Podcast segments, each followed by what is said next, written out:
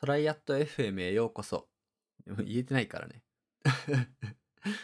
トライアット FM へようこそ。この番組は現在大学4年の学生トライアスリートである私、中川圭太がトライアスロンに関する有益な情報だったり、無益な情報だったりを雑談するポッドキャストです。第2回の今回は、血糖コントロールとトライアスロンについてお話ししていきます。はい。ということで、前回あれだけ一人語りは誰が聞くんだみたいな 話をしておきながら、えー第2回の今回は一人で話す回ということで、ちょっとうまく話せるかわからないんですけど、お付き合いください。はい。で今回は血糖コントロールについてお話ししていこうかなと思うんですけど、まあなんでこれ血糖コントロールについて話そうかなと思ったかというと、まあ今、トップアスリートはトライアスロンのトップ選手たちが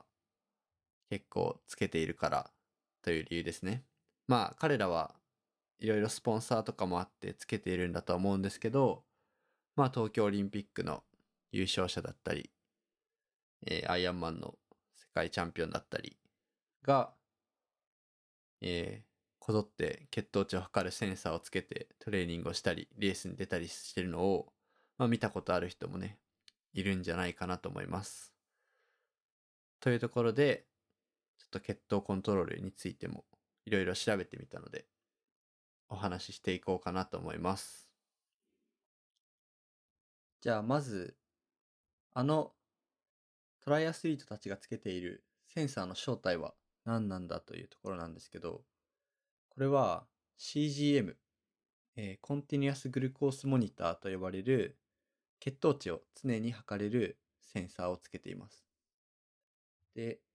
このセンサー自体はアボット社というところが出していて、もともと糖尿病患者の血糖状態をモニタリングするために開発されたセンサーであると。で、これをアスリートに応用できないかっていうところで、そのアボット社、センサーを作ってるアボット社と協力して、ソフトウェア、それを読み取るソフトウェアを開発して、まあ、アスリートが使いやすいようにデータを見せてあげるっていうことをしたのが、スーパーサピエンスという会社です。で、今のそのアスリートたちは、スーパーサピエンスっていう会社から、まあ、いろんなスポンサーだったりを受けて、えーいろいろ腕にセンサーをつけてトレーニングしたりレースを出ているって感じですね。でこのスーパーサピエンスっていう会社は CEO がフィル・サウザーランドさんという方で、まあ、この方ももともと1型糖尿病の患者さんなんですけどあの自転車の UCI プロチームであるチームノボノルディスクというえー1型糖尿病患者だけで構成された UCI の自転車のプロチームがあるんですけど、そのノボノルディスクの CEO も兼ねていると。というか、もともとノボノルディスクの CEO をやっていて、まあ、糖尿病界隈にもすごい造形が深くて、これはアスリートにも応用ができるんじゃないかというところで、スーパーサピエンスという会社を立ち上げて、いろいろ今活動をしていると。いうことらしいです。で設立は2019年秋ということで、すごい最近ですね。なので、まあ、スーパーサピエンスは、まあ、新たな価値、どんな価値を提供したかっていうと、もともとセンサーはあったので、それを、ま、アスリートが本当に使いやすくする。ただ、血糖値を見ていても、血糖値が ご飯食べたら上がって、まあ、だんだん下がっていくみたいなのが見れるだけなので、それをアスリートが見やすいように、いろいろソフトウェアとパッケージで販売してるっていうのが、スーパーサピエンスが生み出した価値というところですね。で、このスーパーサピエンス自体は日本にはまだ来てません。ただ、このアボット社のリブレっていうセンサーは日本でも代理店があります。が、えっと、フリースタイルリブレという名前で販売されているもので、まあこれは糖尿病患者用に日本では販売されているものですね。ただ、このフリースタイルリブレ、日本で販売されているリブレと海外で、そのそれこそスーパーサピエンスが使っているリブレはちょっと違いがありまして、海外で今、いろんな選手がつけているのは、リブレ2というものらしいです。これリブレ1、ま、リブレ1ってちょっと便宜上言いますけど、リブレ1とリブレ2何が違うんだっていうと、まあ主に2つですね。1つは、えー記録の間隔？リブレ1は、まあ、1分ごとに測定するんですけど、血糖値のデータの保存が15分おきに1回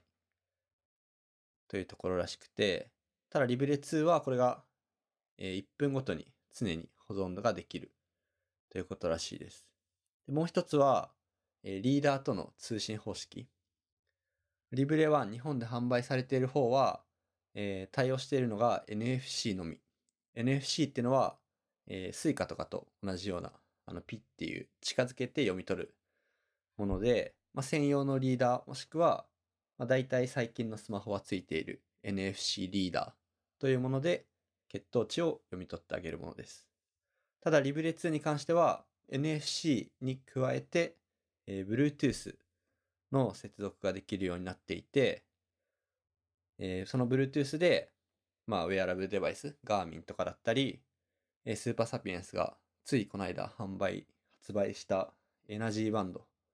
ていうものにデータを送って、リアルタイムで、えー血糖値を見ることができるという違いがあるみたいです。で、ちょっと調べてみたら、もう欧米ではリブレス3っていうのが、えー特許じゃないや、えー CE マーク、技的を取得しているらしいので、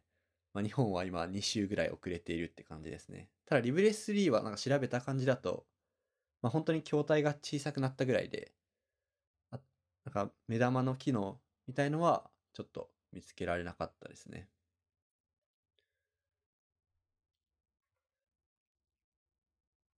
で、次に、まあ血糖値をじゃあ常に測れることは分かったんだけど、それがアスリートにとってどんな価値をもたらすか、 Supersapiens が何をしているのかっていう話題に移っていきます。で、正直、これは完全に確立されてるわけではなさそうです。一応公式ページにもエデュケーションって言って、こういう風に使うといいですよとかいうのは書いてあるんだけど、ただ、その確立されてるテストだったり、まあ、こういう指標にしてくださいとか、明確なみんなが使ってるプロトコルみたいのは、いまいちまだ発展途上の段階にあるみたいですね。もちろん今まで一般的にね、血糖値でについて言われてたこと、例えばインスリン抵抗性がどうとか、GI 値が高い食品にどんな基準があるかどうかとか、そういうのをね、元にしてデータを見ることはできるんだけど、もっとパフォーマンスにどう影響するかとかは、まだ探り探りの段階。それこそ、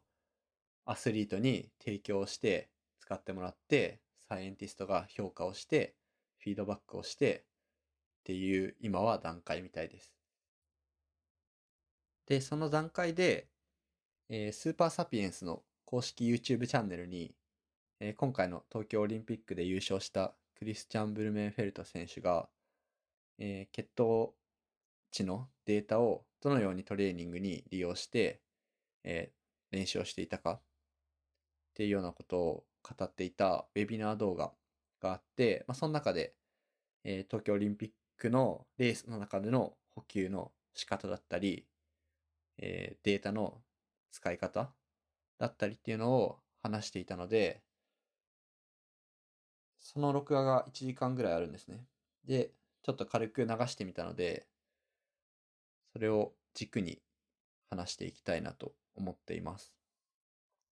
で、その前に、じゃあスーパーサピエンスのアプリの中で何が見れるのっていうのをちょっと軽く押さえておきたいと思うんですが、えーもちろん血糖値がのデータは得られるんですけど、その他にスーパーサピエンスのこのアプリの中で、え4つの指標が見れるみたいです。え1つは、えーグルコースバリアビリティ、えー血糖値がどれだけ安定しているかってことですね。えー上下が少ない。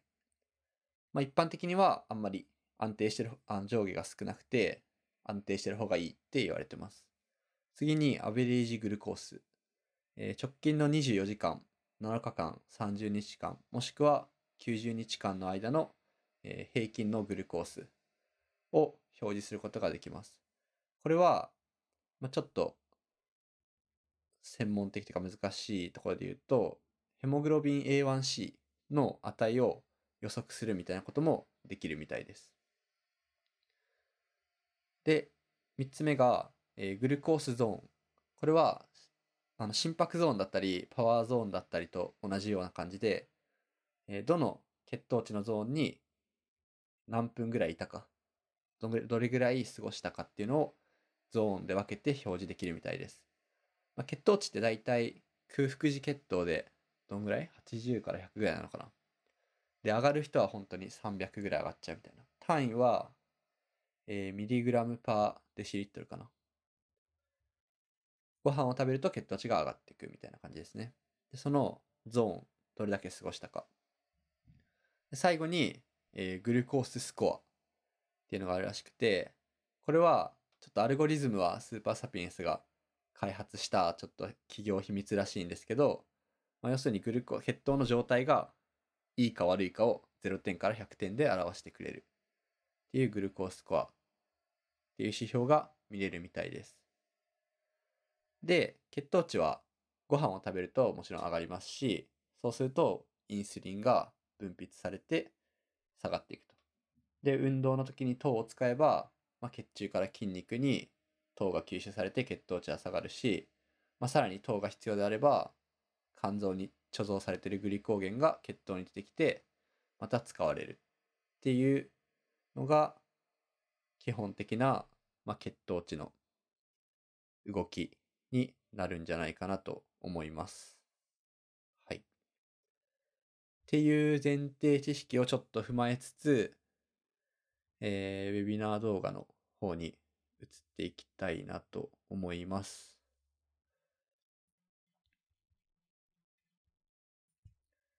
えーまず、ウェビナー動画の中で取り上げられていたのが、えーっと、オリンピックのレースの時に何を食べていたのか、どれだけ糖を取っていたのかというところですね。で、一応、ブルメンフェルト選手が話していたまま、そのままちょっと上から追ってこうかなと思うんですけど、まず、えレースのスタートは6時半でしたと。で、なので、え朝の3時に起床するリズムを作っていた。で、えーこれは、あの、コアボディ添付の、えー深部体温のセンサーをつけて、睡眠のリズムも管理していたとも話してましたね。で、朝3時に起きて、えーパン、ストロベリージャム、オムレツ、オレンジジュース、コーヒーなどを、えー起きて食べましたと。結構糖質多めですよね。パン、ストロベリージャム、オレンジジュース。で、しっかり糖を取りつつ、レースに備えていたのが起床後。で、次に、まあ、レース前なんですけど、えっと、ブルメンフェルト選手の考え方としては、もうレースの1時間前では、えー血糖値が高いところで安定するようにしている。ちょっと具体的な何ミリグラムパーデシリットルっていうレベルは話してなかったんですけど、1時間前には、おそらく150とか170とかの高い、えー血糖レベルを維持できる、安定して維持できる状態にしておくというのを話していました。で、そのために取っていたのが、えレースの90分前から、えーモルテンの320のドリンクミックス。これは、えー 80g の糖質が入ってます。プラス、えー 50g の糖質が入ったジェル。だから合わせて、スタート前90分で 130g の、えーカーボが体の中に入るように、ウォーミングアップ中だったり、いろいろ90分前から摂取していたということでした。もちろんウォーミングアップ中でも糖は使っちゃうのでずっと補給していたってことですね。で、まあ、一つ意見を述べていたのが、よく、えースタート前に、まあ、20分より前に、えー糖を取ってしまうと、まあ、血糖値のスパイクがガーンと上がって、スパイクが起きて、えーただ早く起きすぎる。血糖値のスパイクがガンって起きると、もちろん安定性を崩すことになるので、その後インスリンがバッと出て、えー血糖値は元の状態よりも下がってしまいます。これインスリンショックって呼ばれてるものなんですけど、このインスリンショックがあるから、レース前、15分より前には取らない方がよく言われ、取らない方、あんまり糖は取らない方がいいよねってよく言われてるけど、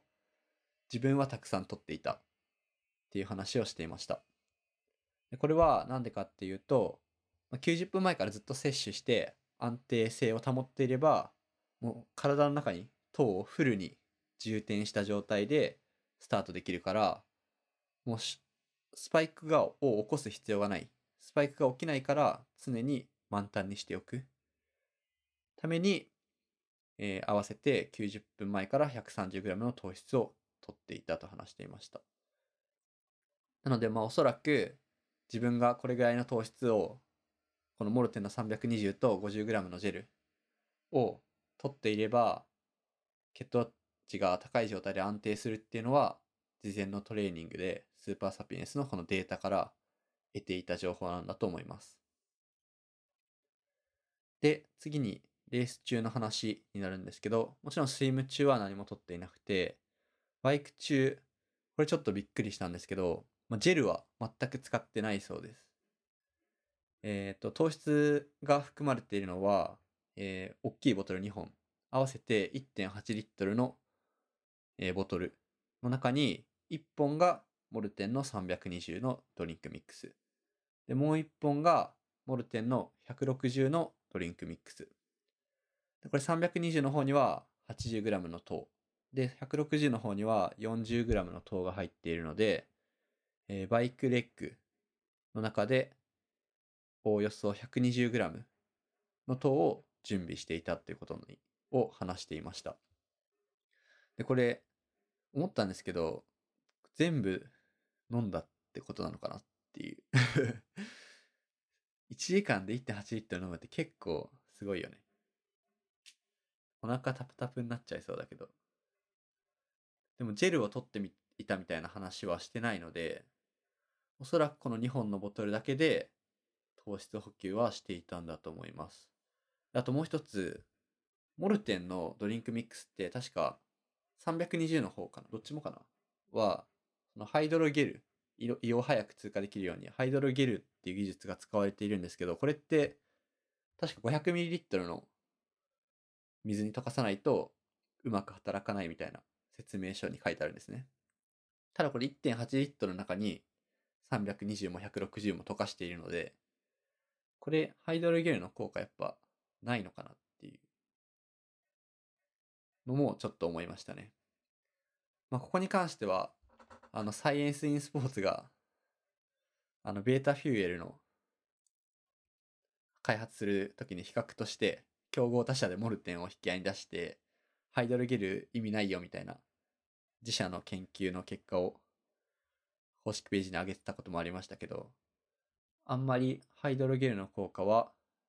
期待せずに、ドリンクボトルだけで 120g の糖を摂取していたと話していましたね。で、バイクが終わって、ランの時は、えー自分でエネルギーを持つということはしていなくて、まあ、エイドステーションで、アクエリアスなのかな、まあ、ドリンク、スポーツドリンクを得たので、まあ、だいたい 15g から 20g ぐらい取ったかなっていう話をしていました。なので、えー計算すると、えー2時間弱のレースで、だいたい140前後なので、1時間あたり 70g の糖、70g パーアワーのカーボを計算して摂取していたことになるっていうふうに言っています。えー以上が、えーブルメンフェルト選手の、えーオリンピックでのレースのエネルギー補給の仕方ということだったんですけど、まあここで、えインタビュアーの人から質問が入っていまして、まバイクパートって、ま、1時間もないわけなんですけど、まあ、120g の糖質を用意していたと。で、これ大体、普通の一般人の人間が吸収できる最大の糖の量って、えー 60g パーアワーって言われてるんですね。ただ、そのいろんなマルチトランスポーター法っていうベータフューエルだったりモルテンだったりが採用してるグルコースとフルクトースを、えー適切な配分で配合して、まあ、2つのグルコーストランスポーターを動かして多くの糖を吸収させるっていう方法を使うと、まあ、大体90から100ぐらいの糖を吸収できるようになるっていうのは研究結果で分かってるんですね。ただ、これでブルメンフェルト選手は 120g の糖を摂取していたと。普通は 60g パーアワーの糖なので、やっぱりそれ以上の糖を取ってしまうと、まあ、胃腸に負担がかかるんですね。なので、同じように摂取のトレーニングをやっぱしていったんじゃないかなと。その摂取のトレーニングをしていたときに、スーパーサピエンスのデータがどういうふうに役に立ったかっていうのをインタビュアーの方が質問していました。で、その回答としては、もちろん練習中から糖をたくさん取るっていうところなんですけど、えー一つ大事なのが、えーレース前にどのように血糖値が上がるかどうか、またその上がった血糖値をどれくらい維持できるかどうかっていうところを、えー CGM のデータから読み取っていたっていうふうに話しています。で、もちろんバイクとかって高強度の運動をしているので、まあ、胃腸に行く血流が少ない。だから処理できる能力も落ちている。っていうところで、えーセンサー、えっと、自分がどの種類の糖をどの量を取るとどれぐらい血糖値が維持できるかっていうのをいろいろ試していて、で、血糖値が落ちるタイミングがどこで起きるのか、どの強度の時に、例えば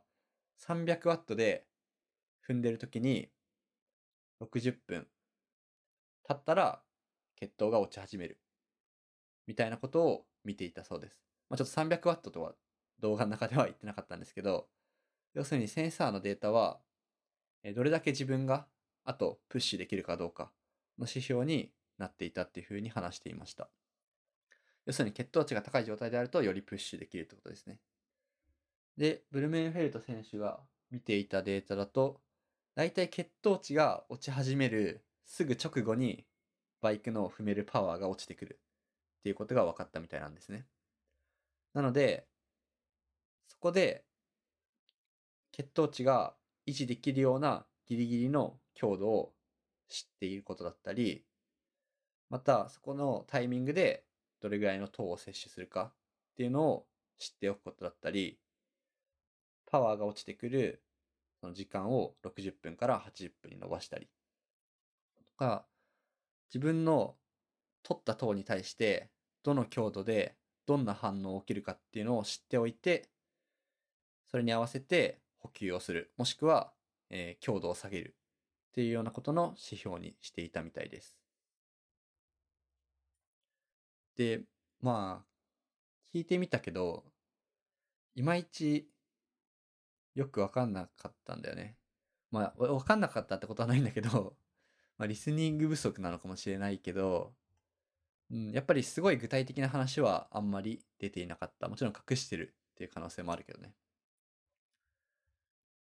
で、まあ、大雑把にまとめると、とにかく高い血糖値を安定して保つことが重要だと。で、これはSupersapiens の公式のチュートリアルというか、エデュケーションにも書いてあったんだけど、血糖値のバランスを決定する要因ってもうめちゃめちゃある。体の中でいろんなことが起きてるから、血糖値のバランスを崩す要因っていうのはめちゃめちゃあるから、もちろんね、GI 値が高い食品、低い食品、自分の、えー過去の習慣のね、ヘモグロビン A1C だったり、あとはインスリン抵抗性だったり、もういろんな、いろんな指標があるんだけど、自分のどの行動が血糖値の安定性を崩すのか知っておくことが大事だと。それは運動中、自分がどの強度で運動してる時にとか、運動中であったり、もちろん日常生活でもどの食品を取ったら、どのジェルを取ったら、どの種類、フルクトースなのかグルコースなのか、どの種類の糖を取ったら血糖値の安定性が崩れるスパイクがガンと起きちゃう起きちゃうのかとかあとタイミングとかそういうのを自分の中で理解して安定した血糖値高い安定した血糖値を保つことが高いパフォーマンスを維持することにつながっていくというのが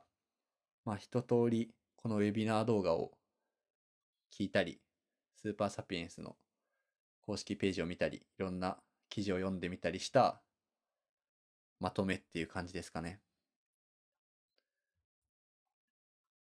で、他にも、その後にも少しいろいろトレーニングにどう使っていたかっていうのを話していて、えっ、と、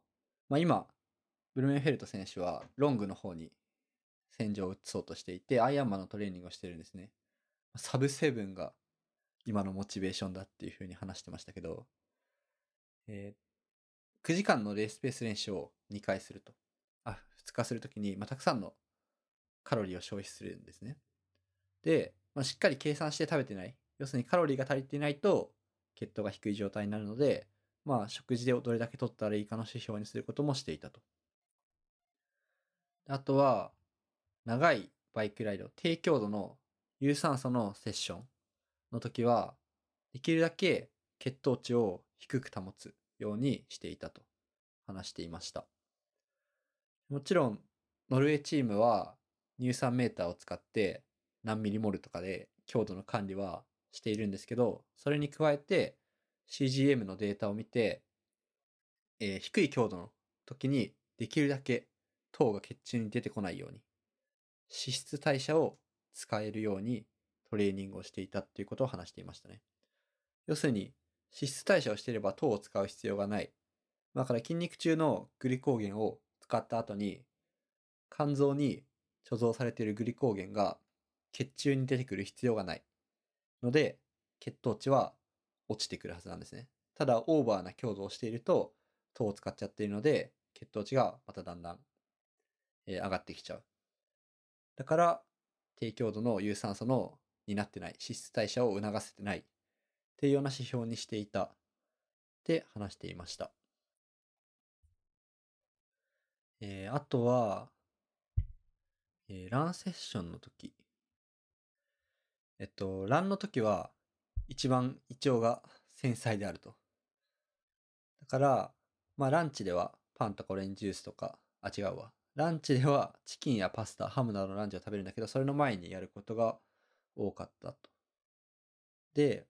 ランセッションの時、ワークアウト中とかは、特にもちろん1分ごとに出てくる血糖値はあるんですけど、ワークアウト中はあんまり見ていませんでしたと。ただ前後に自分が正しいグルコースのレベルにいるかどうかを確認していたと話しています。まあ多分、しっかり、えー、セッションの前に血糖値が高い状態で安定していること、それこそオリンピックのレース前に90分から取っていてずっと高い血糖値を維持していたみたいな話で、ガーンとジェルを取ってね、スパイクを起こしてしまうと、えー、ショックが起きてしまうので、ランセッションの前にしっかり血糖値が高いグルコースレベルにいったかどうかを確認していたり、後にしっかり糖を使い切れたかどうかとかを1分ごとのログが残っているので、どこで大きく糖を消費したとかがわかるようになっているのを確認していたっていうみたいです。を話していましたね。で、それをトレーニングピークスに書いて、まあ、コーチに共有して、まあ、これはどうだったとかいうのをサイエンティストだったり、コーチだったりと話していたみたいです。まあ、強度が上がるタイミングで適切なスパイクが起きてるかどうか。強度が必要なタイミングでジェルを摂取すべきかどうかっていうタイミングを知るために使っていたということですね。で、まあ、あとは、アイアンマンなの話をしていたんですけど、アイアンマンのそのサブセブンが 目標ということを話していて、もうどういう世界なんだろうって感じですけどね。サブセブンの、サブセブンを達成するためには、やっぱりいろんなサイエンティストだったりエンジニアの力が必要で、できるだけステディなレースをすることが重要だって話してますね。このサブセブンができたら、20%は自分の力だけど、80%はもうサイエンティストとかエンジニアとか周りのスタッフのおかげだっていうふうにおかげになるだろうっていうことも話していたのは面白かったですね。やっぱりものすごく科学的なトレーニングが発展してきてブルメンフェルト選手自身もその価値を十分に実感しているっていうことだと思います。はい。以上でウェビナー動画の話は終わりなんですけど、まあ、スーパーサピエンスまだこれ日本では、えー、出てきてないんですね。まあ、そもそもリブレ2が日本に出てきていないので、フリースタイルリブレがリブレ2にまず対応するのかどうか、それともスーパーサピエンスが、えー、日本に上陸するのかどうかはちょっとわかんないんですけど、まあ、あくまで今日本で手に入るのは15分おきに血糖がわかるっていうものなので、まあ、似たようなことするのはちょっと難しいかなと思います。まあ、あとは、えっ、ー、と、アスリートパフォーマンスパッチっていうのを出していて、まあ、あれは何でしょうね。まあ、一応リブレのセンサー自体は防水なんですけど、まあ、トライアスロンとか激しい動きをしても取れないように、ちょっとかっこよさげな パッチをスーパーサピエンスは出しているっていうのが、ちょっと特別っていうところですかね。で、ちなみに、えー、これ UCI、自転車レースでは、えー、もうすでに禁止になっています。えっと、レース中の使用が禁止。これはおそらく、えっと、新州的であることが理由に禁止になってるんだと思います。思いますっていうか、どっかに書いてあった。あの、このパッチの真ん中にちっちゃい柔らかいやっぱ針が入ってるので、刺してるんですよね。刺してるのはやっぱダメだと。侵襲的なのはダメ。非侵襲のセンサー、心拍とかだったらいいけど、えー、針を刺すのはちょっとやりすぎ。というので、自転車レースではもう、えー、バンされてるみたいなんですけど、トライアスロンではまだ使えると。ただ自転車選手もトレーニングの時はいろんなプロチームが使用してトレーニングをしてるみたいです。まあ、あんまり体中センサーだらけになってもどうなんだっていう感じもあるんですけど、まあ、ブルームフェルト選手が言ったのは、まあ、パワーメーターとかは、とか、ペースとかは、え、外の指標というか、自分の体の中で起こっていることを理解できない。やっぱり心拍だったり、乳酸だったり、え、血糖だったり、自分の体の中でどういうことが起こっているかを理解して、それを改善していくことがパフォーマンスにつながるんだと。だから、えー、スーパーサピエンス大好きだよっていうのを 話してました。というところですかね。はい。まあ、うまくちょっと一人語りで話したかわかんないんですけど、第2回はこれでおしまいにしたいと思います。ありがとうございました。